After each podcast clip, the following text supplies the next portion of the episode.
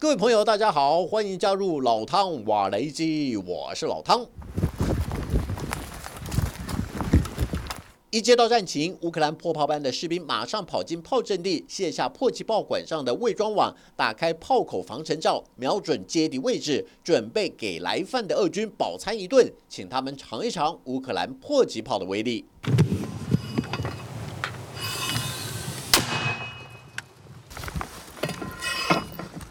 Постріл!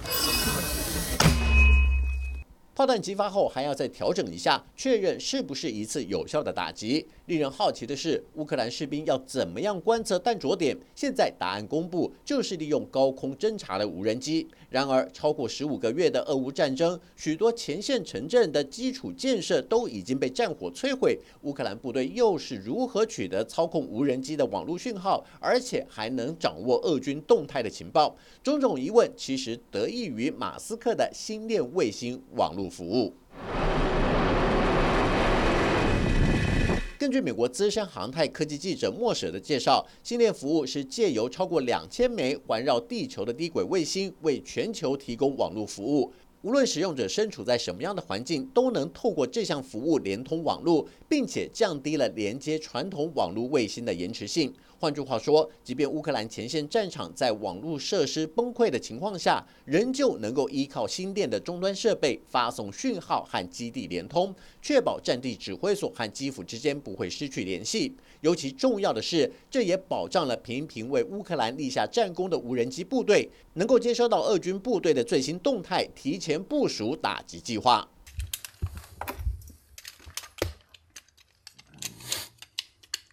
乌克兰第五十九摩步旅官兵就是一支善用无人机作战的部队。他们以小型无人机当作载台，设计出多种可以携带手榴弹或是破炮弹的载弹器，然后装在无人机的机腹位置，就成为一种既可以空中侦察，也能打击对手的简易察打一体无人机。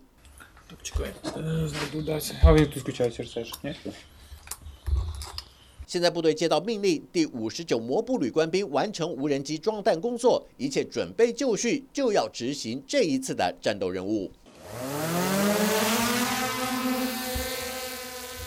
无人机直接飞往接敌的第一线，先在空中寻找敌军目标，发现了一支俄军机械化步兵乘坐装甲车，正在前往战场的路上。乌克兰第五十九旅的无人机飞在这支车队的上空，观察部队的行进方向，同步执行瞄准和投弹任务。就在悄无声息之间。突然闪出一道橘红色的火光，并且窜出浓烟，一辆俄军装甲车正式宣布报销，也把跟在后面的部队吓得赶紧撤退。西方军事观察家就分析，影片说明了俄军这支部队根本没有作战的准备，因为一支训练有素的部队必须以遂行任务为优先，而不是依照生物的本能往后退。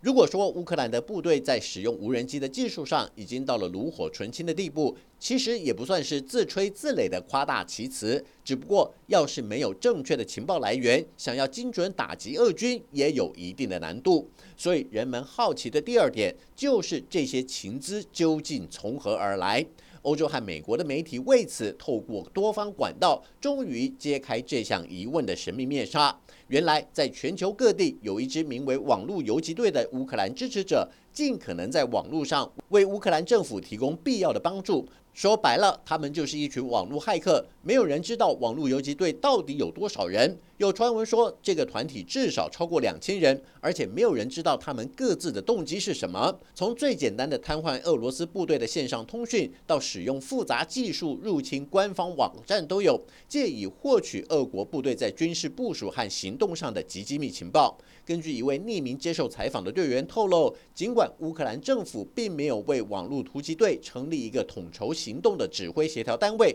但是他们却能在各做各的情况下，完美的保持行动上的一致性。尽管也有资安科技专家提出警告，网络游击队的做法已经逾越了国际对网络安全的许可范围，而且他们的行动有可能适得其反，不但会引起俄国骇客的反击。甚至会升级俄乌冲突的情势，到头来，网络游击队有可能出自于好心却办坏的事。美国《纽约时报》的一篇专栏则指出，在乌克兰的战场上出现一种很不协调的面貌，就是从俄乌两军在东部和南部挖掘的壕沟来看，双方看似打一场传统意义上的大部队决战，但是从无人机等涉及网络与直管通勤的较劲中，两边又在资讯战上互别苗头。这样一场融合传统与现代形式的战争，究竟哪一方更占上风？专家认为，关键因素就要取决于谁具有比较完善而又全面的统合能力。